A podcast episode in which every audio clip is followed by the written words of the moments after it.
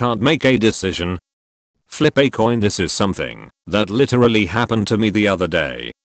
Me and my bro had just finished our gym session and we were talking about decisions. I'm literally smiling right now. So we end up crossing this train bridge to find a young woman asking us for directions. She couldn't decide between London and Bristol. So I said, let's flip a coin. Ironic I just had 2p in change in my pocket. It was heads for London or tails for Bristol. So I flip it and boom tails.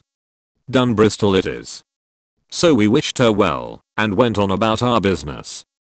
The moral of the story way too many people get stuck in paralysis of analysis or debating what to do instead of simply just pick one and do it. You're never going to know the alternative, so no point in dwelling.